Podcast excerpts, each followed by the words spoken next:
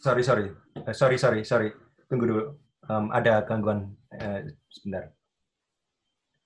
Coba mas ngomong mas. Kedengeran nggak mas? Belum belum belum. Memang saya nggak ngomong. Barusan memang saya ngomong oh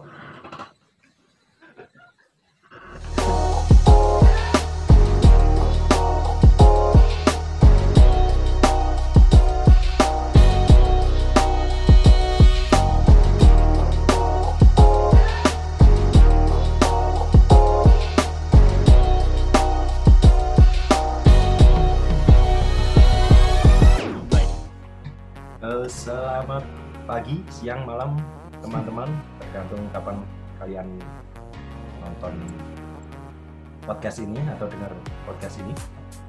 Jumpa lagi bersama kita GTO. Eh, kali ini masih bersama saya Robe, Mas Ade, dan Mas Eka.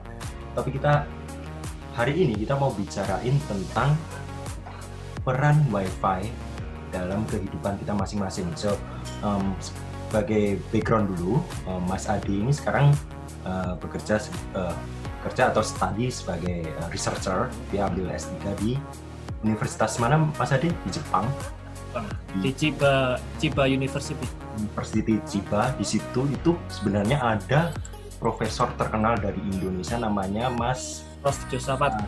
Josapat uh, Tetuko ya. Ya, Satu. orang Surakarta itu beliau. Ya, itu Kasmansi sama kayak saya, tapi saya tahu lah.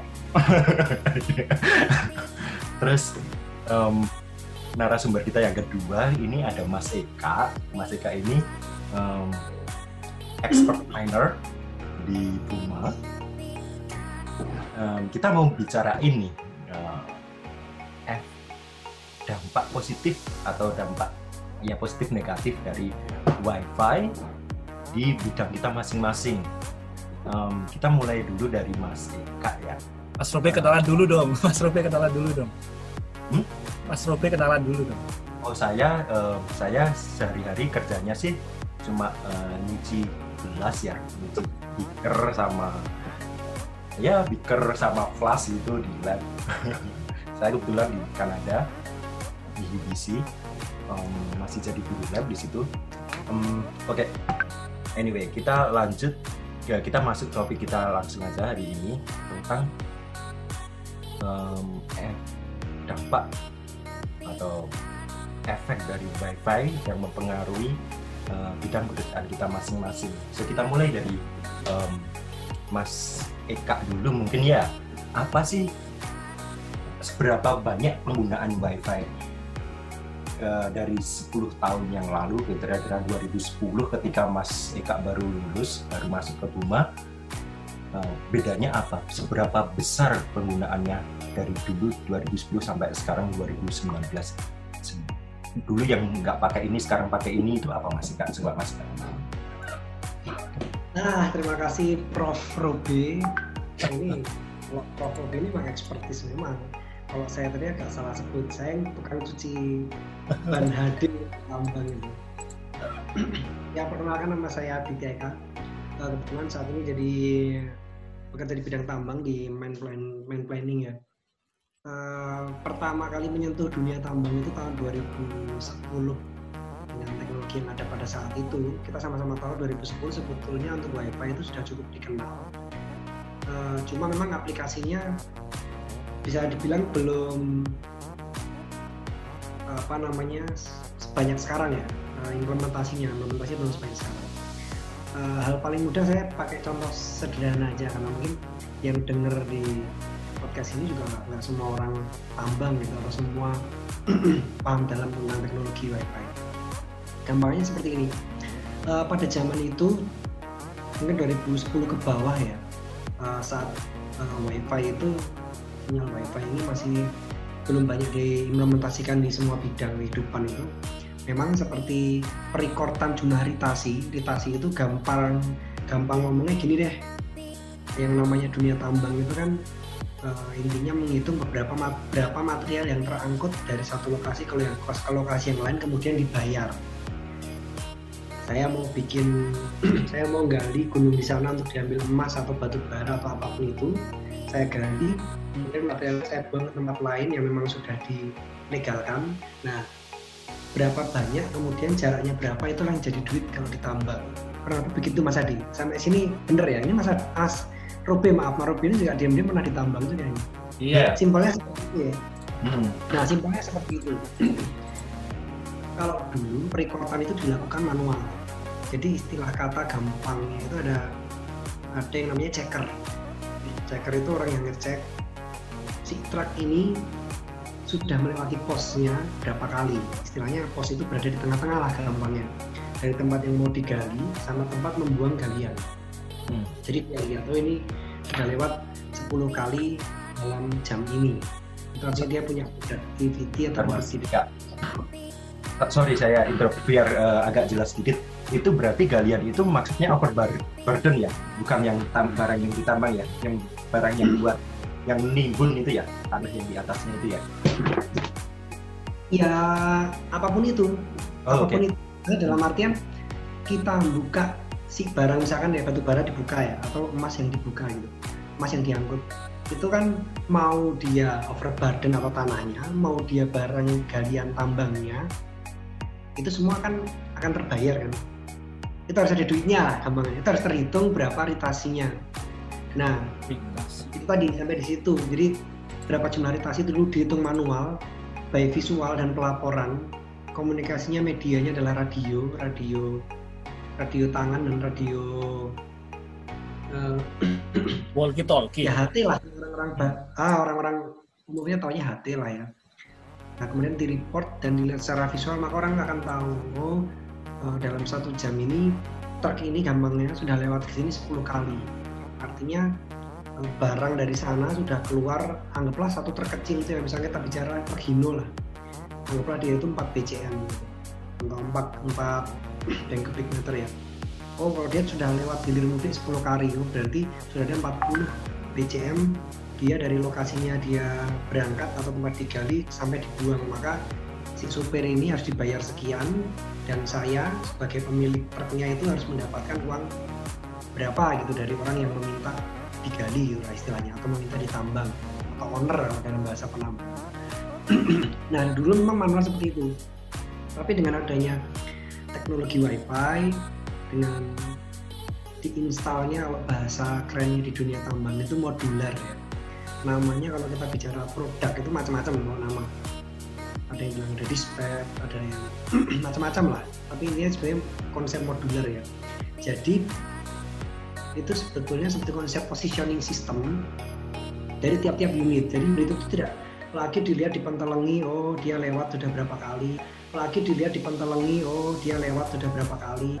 Lagi dilihat dipentelengi oh dia lewat sudah berapa kali. Kemudian nanti ada pengawas misalkan si operator ini atau si driver ini kan biasanya jaraknya bisa sampai beberapa kilo antara tempat dia mengambil material dengan membuangnya. Jaraknya kadang ada beberapa kilometer gitu. Di tengah-tengahnya dia berhenti untuk tidur atau berhenti untuk lain-lain. Itu kan akan mengganggu proses produksi dari yang dulu awalnya semua dimonitor secara manual berapa ritasinya tergantung dia dilihat berapa lewat berapa kali.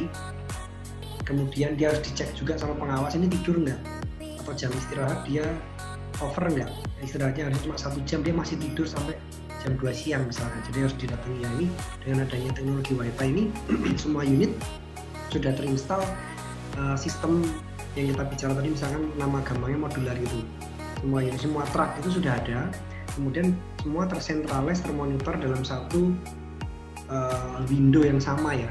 Jadi artinya uh, sekarang itu kelihatan sekali. Si truk ini posisinya sudah gilir mudik berapa kali kemudian dengan jarak berapa kilometer dia nggak bisa bohong kemudian dia kecepatannya rata-rata berapa dia nggak bisa bohong kapan dia start engine kapan dia mematikan engine dia nggak bohong nggak bisa bohong kemudian ketika dia akan standbykan unit misalkan dia akan diam sesaat itu dia harus memberikan remark apakah dia kencing apakah dia sholat apakah dia ada traffic apakah di situ ada kecelakaan atau insiden dia harus um, menekan atau istilahnya dia harus cek lah salah satu remark yang ada di device-nya. nah, medianya memang untuk uh, data itu ya WiFi itu. Jadi uh, selain global positioning system dia uh, assisted dengan WiFi itu. yang istilahnya itu kalau posisi oke okay lah itu clear dengan GPS gitu kan dengan positioning system ya. Kemudian data-data yang lain itu memang dia recordnya via wifi. Gimana kok bisa gitu di tambang yang mungkin luas gitu wifi dapat dari mana? Memang sih nggak semua kontraktor sudah mengutilisasi teknologi ini karena memang kosnya cukup besar jadi selain cost software itu sendiri operasional juga cukup besar dan memang dari pihak kontraktor atau pihak penambang itu juga harus menyebar jaringan wifi di seluruh tambangnya supaya unit-unit ini semua masuk dalam coverage coverage wifi ini bisa termonitor dalam satu device atau satu window yang sama untuk semua unit yang berada di area itu. Nah, hmm. kurang lebih seperti itu. Jadi semua info itu langsung tersubmit real time. Itu berarti karena dia sebenarnya ada GPS yang asisten sama by wifi ya, Mas ya kalau wifi-nya sendiri itu dalam bentuk apa ya? Itu apakah kamera atau itu hanya um, sensor kayak proximity atau um, RFID for instance jadi dia ketika dia lewat tower terus dia ngetek mobil itu atau dia ada kamera yang um, cover it all terus pakai AI yang dia bisa ngedetek pergerakan gitu atau tahu nggak secara teknisnya gimana kalau wifi itu kan sarananya ya apa komunikasinya. Uh, teknis teknis untuk pelacakannya sendiri itu gimana? Prinsipnya sih sebenarnya sama kayak HP kita sih mas. Prinsipnya sebenarnya sama kayak HP kita. HP kita itu kan ketika tidak ada tower BTS di sekitaran itu ya kita tidak bisa melakukan komunikasi ya komunikasi update status Instagram, hmm. update status Facebook gitu kalau tidak ada BTS di sekitaran kita ya jauh dari BTS. Uh, itu kan mungkin uh, secara GPS masih bisa membaca karena sebagian kan asisten GPS ya jadi dia sebetulnya bisa membaca satelit GPS tapi dia tidak akan teliti kalau tidak ada BTS yang di dekatnya gitu atau tidak terrecord BTS nah, itu sebenarnya prinsipnya sama ketika tidak ada repeater hmm. di tower di sekitaran unit itu ya dia tidak akan bisa merecord data-data di luar positioning itu tadi. Um, mas tahu nggak uh, data yang diambil itu apa saja? Apakah konsumsi fuel? Berarti uh, saat ntar dulu. Berarti dia yang pasti bukan bukan kamera ya, dia bukan AI kamera yang bergerak ya, tapi dia kayak um, signaling ya, wifi ya, signaling dari device yang ada di mobil itu. Berarti dia ada uh, beberapa sensor yang nanti di, data dari sensor itu dikirim lewat WiFi ketika dia lewati BTS repeater repeater itu ya. Betul, persis, exactly. Ya. Nah, karena ketika memang dia data mungkin memungkinkan. Apa aja yang di, di, dikirim itu meliputi apa aja? Ini kalau teman-teman dengarkan bisa menarik atau tertarik untuk mempelajari itu lebih jauh kan? Sebetulnya saya tidak bersentuhan langsung dengan software itu ya sama window itu. Memang beberapa kali saya meminta koordinasi untuk penarikan data. Uh, hampir semua data yang dibutuhkan itu ada ya. Jadi misalkan kecepatan, kecepatan bahkan real time ya, kecepatan dari masing-masing segmen jalan itu dia sudah ada. Jadi dia bergerak di segmen misalkan per 100 meter dia ini di 100 meter pertama kecepatannya berapa? 100 meter kedua uh, dunia. Oke, okay, tadi um, selain kecepatan, apa apalagi ya? Per per per ya per lap ya kayak kalau balapan per lap berapa kecepatannya? Nah, saya kembalikan lagi ini untuk gampangnya di awam ya uh, sebenarnya untuk concern finansial itu kan yang penting itu adalah jarak. Karena biasanya kan dibayar berdasarkan jarak. Jadi jarak record itu penting. Kemudian yang kedua walaupun jarak itu nanti akan terrevisi oleh pengukuran ada biasanya departemen survei ya. Tapi jarak itu penting untuk uh, sebagai pembanding. Karena toh ketelitiannya cukup bagus ya. Karena juga menggunakan sistem GPS sudah. Jarak yang kedua adalah uh, muatan muatan ya itu itu sebenarnya equal dengan ritase tadi ya kita bicara ya. Ketika muatannya under target ya berarti akan ada masalah nih. Misalkan uh, tadi kita bicara Tragino kamu harusnya bisa muat 3 BCM atau 4 BCM atau kalau ditonasekan itu sekian ton misalkan dapat harusnya 8 ton gitu dalam satu ritase nah tapi artinya kalau misalkan suatu truk itu ditarget kamu targetnya adalah 200 ton gitu misalkan tapi ternyata dalam record modular itu tadi ternyata aktual uh, unit ini dia hanya main di angka 150 ton terus. Berarti ya ini kalau gini-gini terus ya tidak akan untung. Ya kan? Dia berada di bawah target harusnya dia konsumsi bahan bakar sekian. Bahan bakarnya konsumsinya akan cenderung sama kan ketika dia melalui jarak yang relatif sama. Tapi kalau muatan tidak sesuai dengan target ya perusahaan akan rugi simpelnya seperti itu. Jadi uh, jarak dan uh, jarak dari jarak dan muatan. Itu yang kritikal sih secara finansial. Di luar itu yang nomor satu adalah safety ya. Safety itu nanti refernya ke speed. Nah itu. Karena kan ya mungkin teman-teman juga ada tahu sebenarnya di tiap jalan itu maupun di kota pun itu ada batas jarak batas kecepatan ya. Kalau kita lewat di daerah pemukiman itu sebenarnya juga 30 km per jam tapi juga orang-orang jarang pada tahu gitu kan jalan umum maksimal juga sebenarnya cuma 60 km per jam. Nah kalau di tambang itu mostly itu 40 km per jam kalau di dalam pit ya. Kecuali dia yang all road di luar pit untuk batu bara itu bisa sampai 60 50 60 nah kalau di dalam tambang itu kan maksimal biasa 40 artinya kalau ada unit-unit yang overspeed nah ini akan masalah secara safety. Kalau okay. dia ya, ngomong ya, overspeed itu itu apakah pengamanannya itu bisa real time jadi kita ada peringatan gitu ketika dia overspeed langsung di kode dari misalnya um, ruang server kah atau atau itu real time real time nggak itu? Real time nggak? Uh, setahu saya data itu di download tiap kalau tidak salah satu jam ya. Hmm. satu jam. Uh, memang kalau untuk monitoring real time-nya itu by speed gun ya kalau benar-benar real time ya. Karena itu uh, bukti uh, dalam artian yang legal formalnya paling pas itu ya memang speed gun karena dia benar-benar real time kemudian ada saksi di situ kan. Kemudian uh, apa terus tidak bermanfaat ketika kita download satu jam sekali. Ya tentunya tetap bermanfaat karena uh, biasanya tren orang bekerja itu kan uh, orang sudah memiliki habit dan tren masing-masing ya. Ketika dia dalam dua jam itu overspeed ya artinya dia cenderungannya akan selalu overspeed gitu. Nah itulah uh, fungsi dari salah satu fungsi secara safety ya dari yang kita bicarakan tadi pemanfaatan untuk modular tadi ya kita akan dipanggil si operator atau driver unit tersebut pastinya kan. Kemudian bila dia lebih dari tiga kali peringatan ya pasti otomatis akan di cut gitu. Mm-hmm. kita akan dengan peringatan kemudian nanti ketika dimonitor karena kan itu biasanya menggunakan ID yang sama ya. Jadi misalkan saya atas nama Adit ini tidak punya uh, kita bicara ya mungkin sama seperti RFID atau PIN yang kita masukkan ke unit itu berarti kalau di dalam unit yang masuk saya ya akan mengetahuan bahwa overspeed itu saya melakukan dan saya sudah berapa kali melakukannya. Terus apa bedanya dengan teknologi di 10 tahun yang lalu ya? Uh, kalau sama-sama misalkan harus ada proses downloading gitu.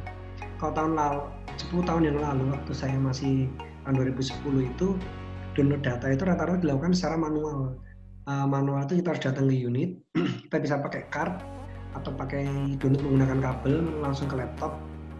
Nah itu biasa dilakukan bahkan kadang seminggu sekali karena si unit itu harus standby untuk di download kan harus diam dulu download datanya dapat itu data bisa biasanya supaya nggak ganggu produksi bisa sampai seminggu sekali. Jadi agak telat ketika kita mau menegur seseorang gitu.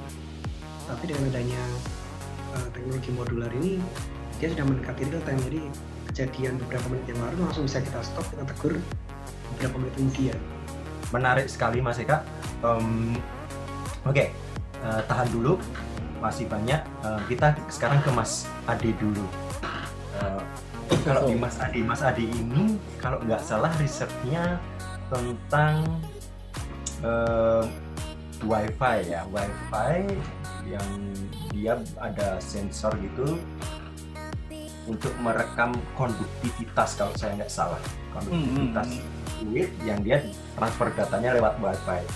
Coba Mas Adi kalau diperjelas uh, kalau saya ada yang keliru.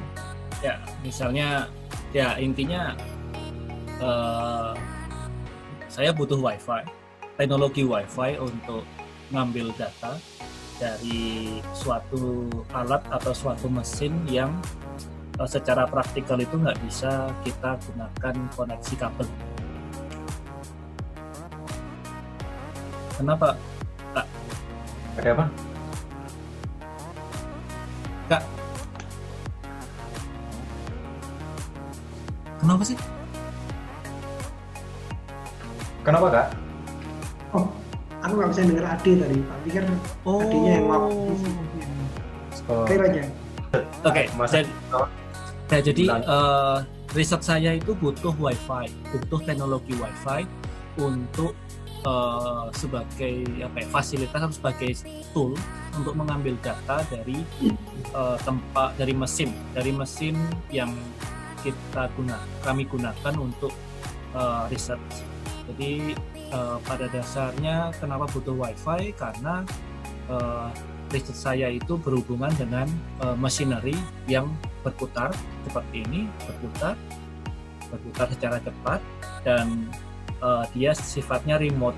Jadi kita nggak bisa tuh uh, kalau istilahnya kita nggak bisa cawe-cawe di mesin itu. Jadi dia harus bekerja remote dan kita harus ibaratnya bisa memonitoring atau secara langsung kita bisa mengukur apa yang uh, terjadi di dalamnya terjadinya apa? Nah, mesin saya itu fungsinya untuk memisahkan dua fasa, fasa antara bisa fasa antara dua fluid atau bisa juga eh, ekstrim dengan solid liquid misalnya. Nah, masalahnya untuk case-case tertentu ada eh, kondisi yang membutuhkan force atau gaya yang besar agar eh, kedua fase ini bisa terpisahkan. Jadi misalnya kita punya suatu campuran atau mixture atau bisa dibilang kalau di tempatnya Mas Eka itu pasti punya uh, ada namanya uh, dia tambang apalagi kalau tambang kemudian ada sudah ada processingnya atau ya uh, sorry kalau di tambang itu kan pasti dia akan berhubungan dengan proses berikutnya ya Nah, berikutnya jika distribusinya tidak menggunakan truk atau dump truck itu pasti kan dia pakai conveyor nanti kemudian atau bisa didistribusikan dengan pipa yang intinya eh, akan ada lebih dari satu fase di situ. Nah, Ya. kemudian itu proses semacam centrifuge gitu ya mas ya? ya jadi alatnya ini kemudian jadi sema- jadi se- se- semacam centrifuge yang fungsinya memisahkan memisahkan fase itu. Oke, em, buat teman-teman di rumah yang nggak tahu centrifuge itu apa, centrifuge itu eh, prinsipnya menggunakan gaya sentripetal. Sehingga jadi eh, di alat itu alat itu berputar tergantung eh, substans atau komponen yang masanya lebih berat, dia akan nanti turun ke bawah karena dia diputar kan, dia akan lebih terlempar gitu. Intinya begitu. Jadi ketika dia diputar, terlempar, jadi nanti akhirnya yang berat sama yang ringan itu terpisah gitu. Gitu ya Mas Adi ya? Ya Bener betul, betul betul betul. itu Nah. aplikasinya kalau di tempat Mas Ade eh, buat apa sebenarnya? Nah, di tempat saya itu eh, utamanya dia untuk sewage treatment, sewage treatment. Jadi, jadi sewage sudah pasti kayak bisa jadi Limbah, lim- ya. limbah Limbah rumah air. tangga atau kemudian limbah produksi dari pabrik, ada unsur kimianya atau ada unsur yang lain. Nah itu kan halus ya, jadi dia tercampur secara halus dan dia kita butuhkan eh, apa namanya centrifugal force yang besar sehingga dari force itu eh, seperti dijelaskan Mas Robi tadi kedua fase ini terpisah. Nah masalahnya begitu butuhkan force yang besar, speednya pasti besar, speednya pasti tinggi. Nah dengan seperti itu tidak mungkin kita memasangkan suatu alat monitoring atau alat pengukuran yang eh, basicnya menggunakan kabel. Maksudnya kabel, maksudnya alatnya dipasangkan di ya terus, terus ter- berputar gitu kan, Nah, nggak mungkin dia nanti malah berlipat eh, malah rusak kabelnya dan mesinnya. Oleh sebab itu kita butuh eh, apa alat atau suatu fasilitas dan teknologi WiFi ini yang kita gunakan. Sebenarnya teknologi WiFi itu kan macam-macam ya. Jadi di tempat saya sudah sempat gunakan yang mode Bluetooth, kemudian juga pakai yang WiFi eh, tahun ini yang pada intinya untuk memfasilitasi ada apa namanya pengukuran data secara langsung di alat yang berputar, kemudian ditransmitkan ke PC, nah kemudian dari PC menerima dan memproses data. Dan teknologi ini eh, apa ya? Menurut saya cukup menantang ya. Jadi di samping teknologi WiFi-nya itu sudah mature ya, tapi sebenarnya uh, jika kemudian diaplikasikan dan dikombinkan dengan uh, fungsi yang lain, uh, tujuan fungsi yang lain, sebenarnya masih banyak masih banyak tantangan dan masih banyak celah yang bisa kita kembangkan. Kurang lebih sederhananya seperti itu, Mas Rupi. Hmm. Terus itu tadi kan uh, uh, Mas Adi maunya dia bisa mengamatin uh, bisa terpisah atau enggak real time ya tadi ya. Kenapa harus real time Mas Adi? Ya, uh, secara background di teknologi separasi ya, uh, ada yang disebut namanya great efficiency. Jadi great efficiency ini dia melihat dari sebesar mana average partikel yang paling besar itu terpisah daripada uh, partikel yang terdispers terdispers itu semacam dia masih ada di dalam campuran selarinya itu Nah, tetapi secara konvensional yang sudah-sudah umumnya mereka hanya bisa mendapatkan itu dari sampel output, sampel output dari konsentrasi yang sentrat. Jadi sentrat itu yang pure fluid yang sudah terpisah dan dari cake, cake itu yang uh, solidnya yang sudah terpisah. Nah, kadang proses ini kan kalau saya bisa bilang mungkin ya ya untuk saat ini sudah bisa bisa dikembangkan atau bukan dikembangkan sudah bisa diandalkan. Tapi ada satu satu celah yang di mana jika kita bisa mengukur secara langsung maka kita bisa tahu kondisi atau kualitas separasi mesin kita maka ada opportunity lain yaitu dengan kita bisa mengatur parameter operasionalnya. Jadi kita bisa atur dari mesin kita kita bisa uh, set atau kontrol centrifugal force-nya harus berapa dengan supply rate-nya berapa sehingga kita bisa hitung separation efisiensinya seperti apa. Speed-nya itu berarti uh, bisa di maunya itu mengontrol speed-nya real time ya. Jadi kan kita nggak terlalu buang-buang tenaga buat Betul, betul. Oke. Okay. Oke. Okay. Um, berarti itu di sewer-nya itu um, batch ya berarti dia. Uh, memisahkannya itu uh, setiap kali ada kloter ini masuk centrifuge atau dia itu sebenarnya continuous ngalir terus mas? Dia continuous, dia continuous. Wow.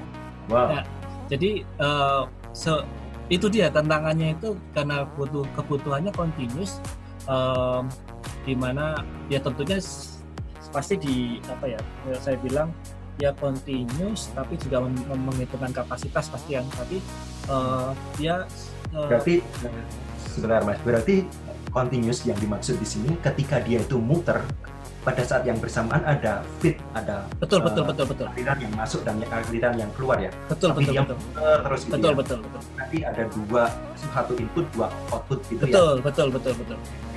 Se -se wow. sebab uh, banyak ya, misal kita bicara paper ya, banyak bicara paper yang membahas centrifuge itu ya memang kondisinya batch. Jadi kita masukkan, yeah. dia kondisinya sudah ada di situ sebagai volume initial, kemudian dia di centrifuge, kemudian kita bisa dengan mudahnya tahu gimana. Menarik sekali Mas Adi saya harus sorry harus cut ini kan kita mau masuk ke yang ke pertanyaan kedua saya topik kedua kedua saya ini seberapa reliable wifi di, di tempat Mas Adi yang sekarang digunakan seberapa reliable oh. Rel, um, reliable-nya itu uh, kalau dibilang dari skala ya uh, ya dari 1 sampai 10 saya bisa bilang ya di angka 7 lah ya saya belum bisa bilang di angka 10 uh, masalahnya um, ada uh, kenapa tidak bisa bilang di uh, angka 10 karena kita berangkat dari uh, benar-benar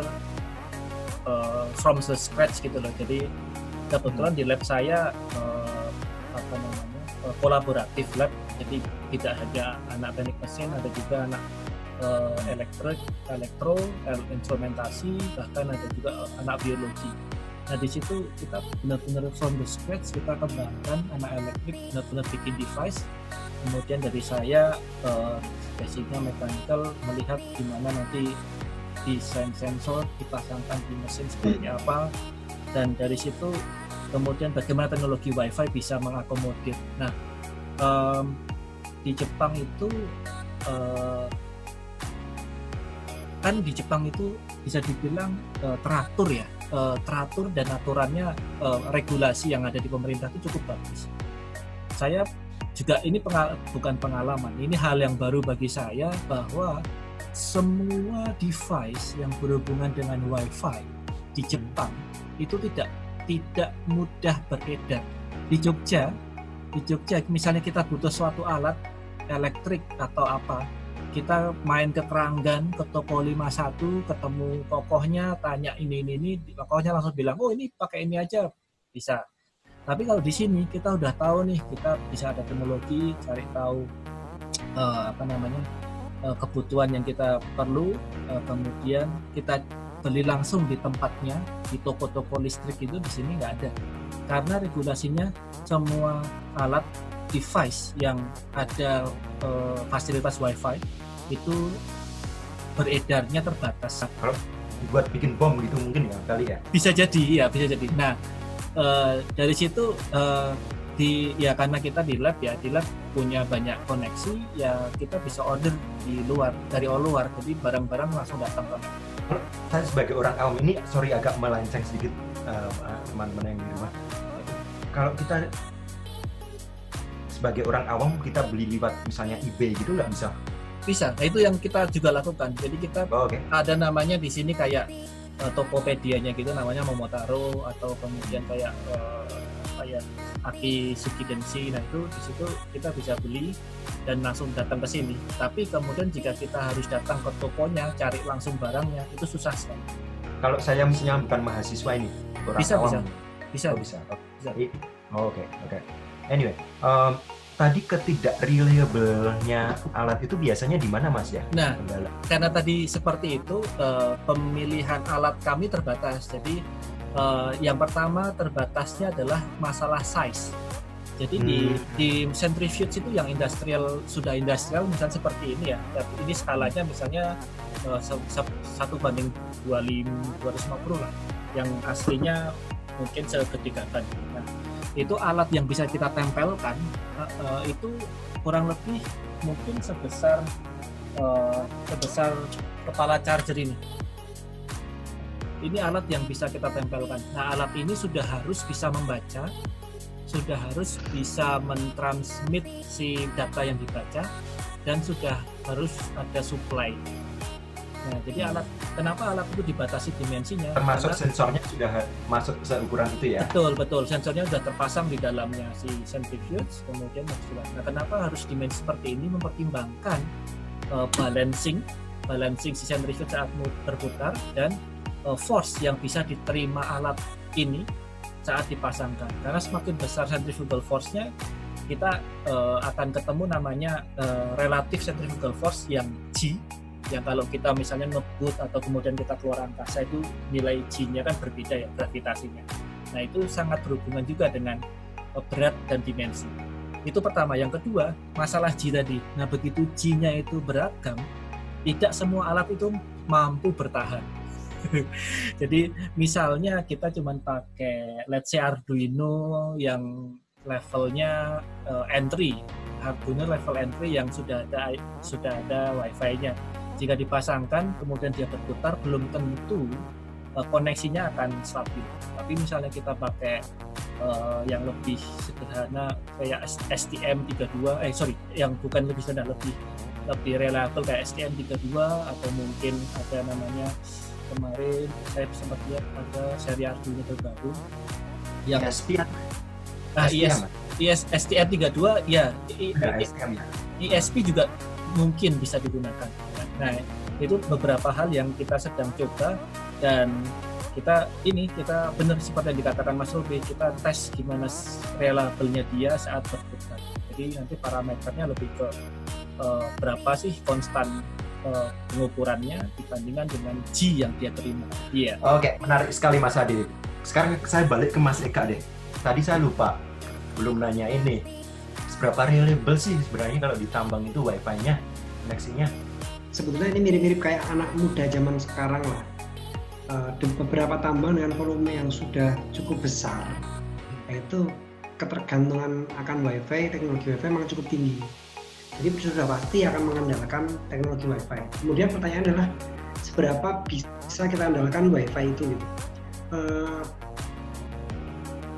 ruang lingkupnya dulu yang coba saya batasi karena tidak seperti kalau ini tadi saya menggunakan analogi anak muda ini tidak tidak bisa. Kalau ketergantungannya saya bisa menggunakan analogi anak muda. Tapi wifi yang dimaksud itu kalau di sini kan lebih ke kita sinyal HP uh, BTS kita dari mana seperti itu kan. Kemudian kecepatannya berapa. Kalau di tambang sendiri kan memang jaringan wifi itu diciptakan atau dibuat oleh perusahaan itu sendiri gitu. Jadi saya tadi sempat cerita modular itu nanti uh, sangat tergantung dengan jaringan modular yang diciptakan oleh perusahaan itu sendiri. Jadi memang di area tambang yang notabene jauh dari kehidupan, nah itu tentunya tidak ada tower BTS yang dekat situ gitu. Nah, artinya di dalam lingkup area tambang pit lah kalau orang tambang bilang di area pit dan disposalnya itu pasti akan disebar beberapa ya kalau bahasa gampangnya itu BTS versi mini gitu. kalau hmm. gampangnya ya gitu mini atau wifi repeater versi mini yang mobile repeater lah. Tapi tidak sekecil yang kita bayangkan. Memang dia harus ditarik menggunakan uh, kendaraan roda 4 ya. Minimal ditarik dengan kendaraan roda 4 uh, yang punya spek 4 WD ya, atau bisa di alterin gitu lebih kayak gitu. Dan itu akan disebar dengan masing-masing repeater atau modular uh, mobile repeater itu masing-masing uh, mempunyai radius tertentu ya. Nanti artinya uh, setiap sampai di titik yang di mana dia sinyal udah lemah ya harus di repeat kembali. Prinsipnya sama seperti tower tower BTS. Kalau sejauh ini uh, masih kak, um, seberapa sering anda menemui masalah kayak uh, saya mau download ini tapi ada beberapa segmen yang lost nih, ada karena waktu itu ada misalnya nggak nyambung. Seberapa sering anda mem menemui masalah kayak gitu? Kalau kita bicara seberapa sering sih, saya tidak memegang data secara langsung ya, karena kebetulan bidang yang saya menjadi responsibility saya itu tidak langsung terkait dengan modular tersebut. Kalau saya ditanya apakah pernah ada, pernah. Cuma kalau ditanya seberapa sering, nah ini saya nggak nggak bisa katakan ya karena memang saya bukan responsibility di situ seberapa sering saya kurang tahu tapi case itu pasti ada karena beberapa case realnya juga uh, yang namanya kita bicara gampangnya mobile repeater itu tadi beberapa kali butuh dipindah tempatkan kan karena uh, mungkin saya secara perencana tambang minggu ini saya akan banyak unit bergerak di area A. Kemudian di minggu berikutnya unit akan banyak bergerak di area B. Tentu ada uh, delay untuk pemindahan mobile repeater itu. Atau perubahan perubahan tempat secara mendadak karena kejadian tertentu misalkan sifat sifatnya insidental misalkan longsor atau apa itu artinya kan akan ada sempat loss. Nah itulah pentingnya backup uh, manual ya. Jadi sistem manual itu tetap ada. Ya sama kayak orang sering takutkan gitu kan udah ada teknologi ini orang nggak bakal kepake. Tapi uh, sering kali ya beberapa kali ketika teknologi itu ada masalah ya tetap manual itu yang digunakan gitu. Fungsi pengawas-pengawas pengawas-pengawas di lapangan ketika memang uh, repeater atau modular itu mati ya sudah mereka akan kembali lagi ke fungsinya. Di mana yang overspeed mereka harus langsung ingatkan mereka harus catat kira-kira nih yang overspeed yang mana mereka harus catat kira-kira yang muatannya kurang yang mana mereka harus ingatkan. Kemudian juga uh, kira-kira ritasinya dia bohong-bohong nggak nih? Atau dia istirahat terlalu lama tapi di sisi lain dia juga jadi cross check ya. Karena nanti kalau pengawas lapangan kong kali kong sama sopirnya misalnya sopirnya nih tetangganya pengawasnya nih. Bro bro. ya, ya, ya. jangan bilang-bilang ya kalau gua ngopi dulu tadi gitu kan. Ada ada cross checknya ya gitu ya. Bisa jadi ini. Iya iya iya ya memang ya itulah si menurut saya memang memanfaatin dulu di situ ya. Sebetulnya itu timbal balik sih. Memang benar yang diomongin sih. Karena nanti ya apa yang dia record di populer itu juga di cross oleh teman-teman atau pengawas operasional lapangan. Nah, begitu juga sebaliknya kan. Nah, itu Itulah. sekarang pertanyaannya kayak gini, mana yang lebih dipercaya dong? Uh, misalnya nih ada dua data beda nih, uh, si operator sama si wifi ini biasanya pernah nggak nemuin kayak gitu atau nggak pernah? kalau kita bicara mana yang menjadi prioritas data, tentunya yang modular atau data yang kita bicara teknologi WiFi tadi. Ini yang jadi uh, pegangan utama nih, pegangan utama untuk data terkait finansial dan lain-lain ya. Nah, backup-nya adalah data-data analog ya, atau data-data manual. Gitu. Tapi selama itu nggak ada masalah ya tetap yang akan menjadi sumber data utama ya tetap data modular itu. BTW, ini ada pertanyaan, Mas tahu nggak sih kepanjangan WiFi? ada aku lali parah.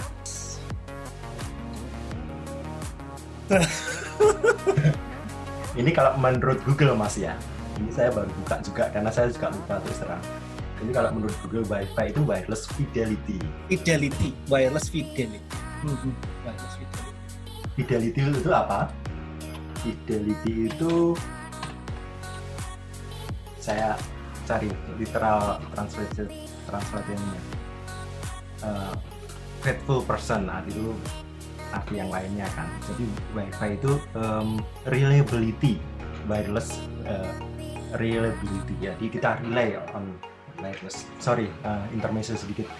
Um, menurut saya dari Mas Eka terus nanti ke Mas Ade uh, lagi pertanyaan terakhir sekalian buat penutup. Apa ada uh, efek negatif yang Mas temuin dari ya, penggunaan WiFi ini? Apakah dari Mas Eka nih, apakah ini gara-gara ada WiFi ini kita nggak perlu lagi ini banyak-banyak pengawas jadi tenaga kerjanya semakin penyerapan tenaga kerjanya semakin sedikit nih kalau ditambang seperti itu. Terus apa seberapa optimis uh, pengguna Mas terhadap penggunaan kita harus keep going atau kita harus oh sebaiknya kita uh, rely on person aja atau on wire aja jangan wireless gitu. Um, silahkan Mas uh, Eka bisa dimulai tadi kalau bicara impact negatif ya ya dunia tambang ya. Sebenarnya WiFi ini banyak efek positifnya ya. Uh, terlepas dari dengan adanya teknologi WiFi ada beberapa ya ini tidak cuma WiFi ya banyak teknologi bahkan kan itu ya mengurangi peran manusia kan sebagian pasti uh, jadi artinya ada kemungkinan kebutuhan tenaga kerja itu berkurang di berbagai bidang sebetulnya di dunia tambang pun juga kurang lebih seperti itu. Uh, dulu ada yang namanya dispatcher di lapangan. Sekarang nggak ada gitu dispatch manual yang tadi saya bicarakan. Ya impactnya itu tadi ada kemungkinan pengurangan pengurangan jumlah manpower dan nanti impactnya dalam tanda kutip yang ditakutkan adalah pengangguran. Walaupun itu bisa disertai dengan dengan hilangnya dispatcher artinya pasti akan ada dispatcher yang standby di belakang monitor. Nah, artinya orang yang harus mau berkembang kalau dia mau uh, tetap dipakai, artinya dispatcher dulu bisa hanya manual harus uh, growth supaya dia bisa jadi dispatcher yang di balik layar gitu. Kemudian itu efek negatif yang mungkin laten ya. Laten adalah ketergantungan manusia itu sendiri sih menurut saya karena uh, anggaplah ketika satu saat wifi itu problem gitu atau teknologi wifi itu hilang dalam satu saat ya kalau kita pernah lihat film ada elektromagnetik ya misalkan ada atau field gitu yang apa atau pulse elektromagnetic pulse yang dia bikin elektronik semua mati gitu ya ya betul karena kan kalau di beberapa teori konspirasi itu kan ketika ada lompatan jilatan apinya si matahari hmm. ya kan itu bisa menimbulkan uh, tadi itu gelombang kecil elektromagnetik yang bisa mematikan fungsi-fungsi wifi gitu kan hmm. nah itu, itu pasti tambang dengan skala besar yang sudah sangat tergantung dengan teknologi ya pasti dia akan butuh uh, masa recovery yang cukup panjang. Ketika dia bergerak kembali dari teknologi yang sudah full automatic kembali ke manual. Itu kalau ada event yang konspiratif seperti itu tadi. Tapi selama tidak ada saya pikir lebih banyak efek positifnya gitu uh, dengan adanya teknologi wifi ini. Kemudian pertanyaan kedua seberapa yakin akan perkembangan teknologi wifi dalam dunia pekerjaan saya dalam dunia tambang? Kalau menurut saya memang mau nggak mau kita harus optimis. Itu sih mau nggak mau kita harus optimis karena yang namanya teknologi makin berkembang. Artinya kalau kita pesimis dengan itu pasti nanti akan cenderungnya apatis tidak mau untuk mengikuti. Dan ujung-ujungnya kita yang ketinggalan. Kalau yakin perkembangannya akan semakin maju dia akan banyak lebih banyak lagi diimplementasikan di dunia tambang ini. Bahkan eh, pernah imajinasi orang-orangnya itu juga nggak tahu nih dipakai lagi apa enggak gitu kan. Bisa jadi unit-unit itu semua nanti sudah mulai otomatis gitu ada lagi yang mau ditambahkan Mas Eka atau itu aja. Ya cepat nikah aja. Oh ya, doakan Mas ya. Amin. Oke, Mas Adi, terakhir penutup. ya eh, dari saya serat garis besar senada dengan Mas Eka. Eh, yang pertama tadi tentang impact buruk wifi. Eh, ya sih memang begitu kita terotomasi, eh, terotomasi dan kemudian semua eh, platformnya itu sudah terintegrasi dengan wifi, begitu ada satu dua hal yang tidak bermasalah. Kemudian harus kembali ke manual jika itu memang sudah fully shifting akan bermasalah. Terutama kalau buat generasi kita mungkin tidak apa-apa ya. Kenapa nggak apa-apa? Karena kita kecilnya biasanya main apa eh, kelereng yang intinya kita ber- berawal dari manual kita mengalami atau kita melihat secara langsung shifting ke eh, otomasi atau shifting ke, ke, ke apa namanya sistem wifi. Yang kemudian bermasalah itu untuk generasi berikutnya jika hanya tahu wifi jadi dia nggak tahu fungsi kabel. Nah itu yang mungkin bahaya. Kalau teman-teman itu ke Shibuya Shibuya yang dengan perempatan perlimaan yang crossingnya terkenal itu nah di Shibuya Jepang itu di crossroadnya itu kalau teman-teman main sempat main ke sana dan tidak tahu dan punya akses eh, punya data internet dan bisa mengakses Google Maps pada contohnya eh, saya bisa bilang GPS-nya tidak akan bisa nangkep eh, koordinat kalian. Kenapa? Karena eh, yang saya tahu di daerah Shibuya, terutama di crossing crossingnya itu banyak eh, router-router yang dipasang. Jadi Gitu ya. jadi ibaratnya dia akan jadi eh, intersect intersect eh, medan apa, Gitu ya. ke wifi ya, yang kemudian mengganggu satu sama lain. Nah, kalau masalah eh, bagaimana optimisme atau dampak positif kemudian kita bicara optimisme eh, ya 2020 ya. Kalau masalah di industri pem- pemerintah sudah bicara revolusi industri 5.0 yang mungkin untuk Indonesia menurut saya belum bisa sampai ke sana. Masalah mau optimis atau tidak ya sama seperti Mas Eka, lebih baik kita optimis apalagi untuk Indonesia yang menurut saya orang-orangnya itu handal, nggak pernah mau kalah. Hanya saja kita itu eh, ya gimana ya? eh, sistemnya aja yang belum bisa mendukung. Sistem di bisa dibilang dari hulu ke hilirnya itu masih banyak potongan-potongan yang nggak bisa disambung. Nah, begitu kita punya kesempatan di sini, kita punya ilmunya, dan kita punya kesempatannya untuk networking juga ya. eh, teknologi WiFi ini cukup sangat cukup berkembang. Bukan kemudian WiFi yang intinya hanya untuk WiFi spot ya, maksudnya internet ya, tapi aplikatif seperti yang ditambang Mas Eka seperti di tempat saya. Bahkan teman saya teman saya loh setelah lulus doktor itu dia itu mengembangkan suatu eh, apa ya bisa dibilang aplikasi ya. Jadi dia bikin aplikasi cinta yang kemudian saat si teman saya tidur pacarnya di Indonesia dengan aplikasi itu bisa mematikan lampu lampu kamarnya itu sangat romantis sangat menarik dan teman saya itu sangat hebat menurut saya Ganteng banget pas itu temennya Mas.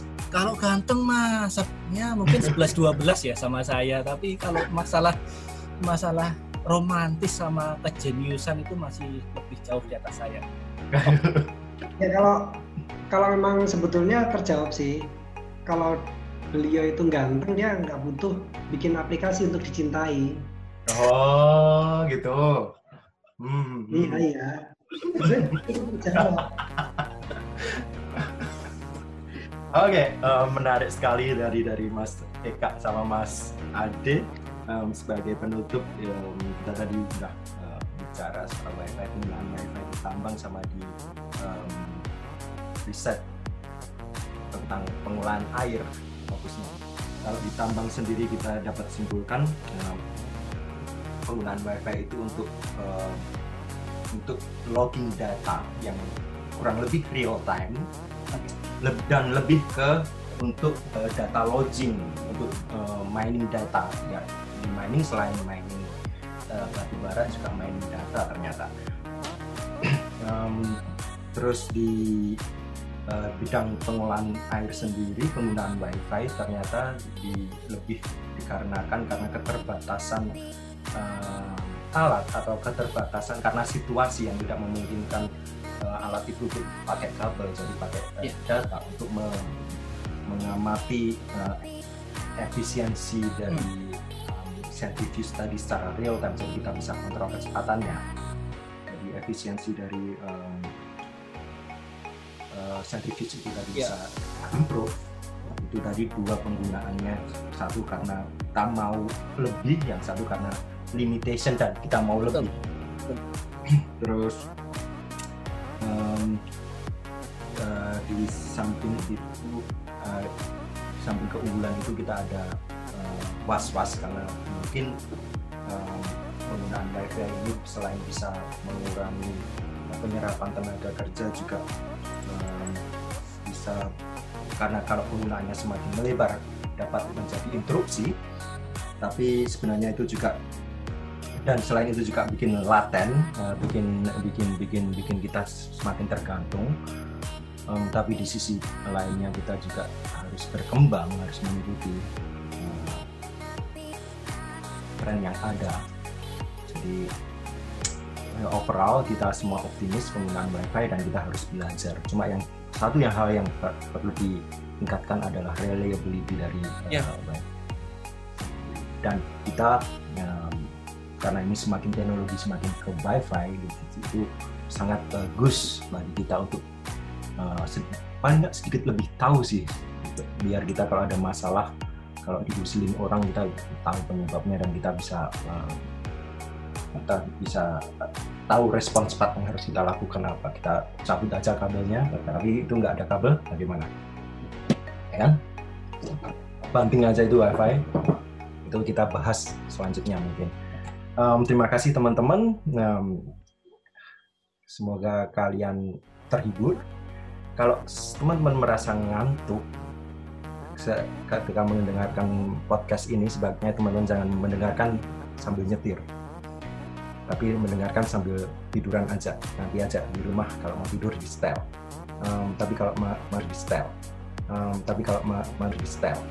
Em, tapi kalau ma- teman-teman merasa eh, tercerahkan. Oh, menambah wawasan. Em, sebaiknya teman-teman mendengarkan sambil minum kopi. Nah, biar tambah masuk.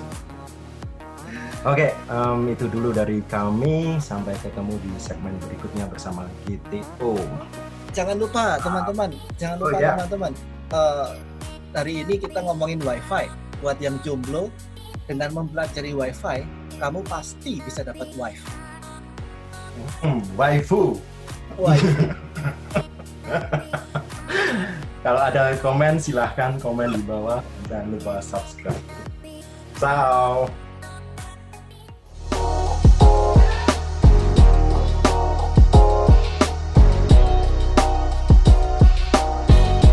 Hmm, AI ya ini nanti kita bahas di segmen ngantuk Iya. berikutnya mas untuk AI segmen kali ini kita wifi dulu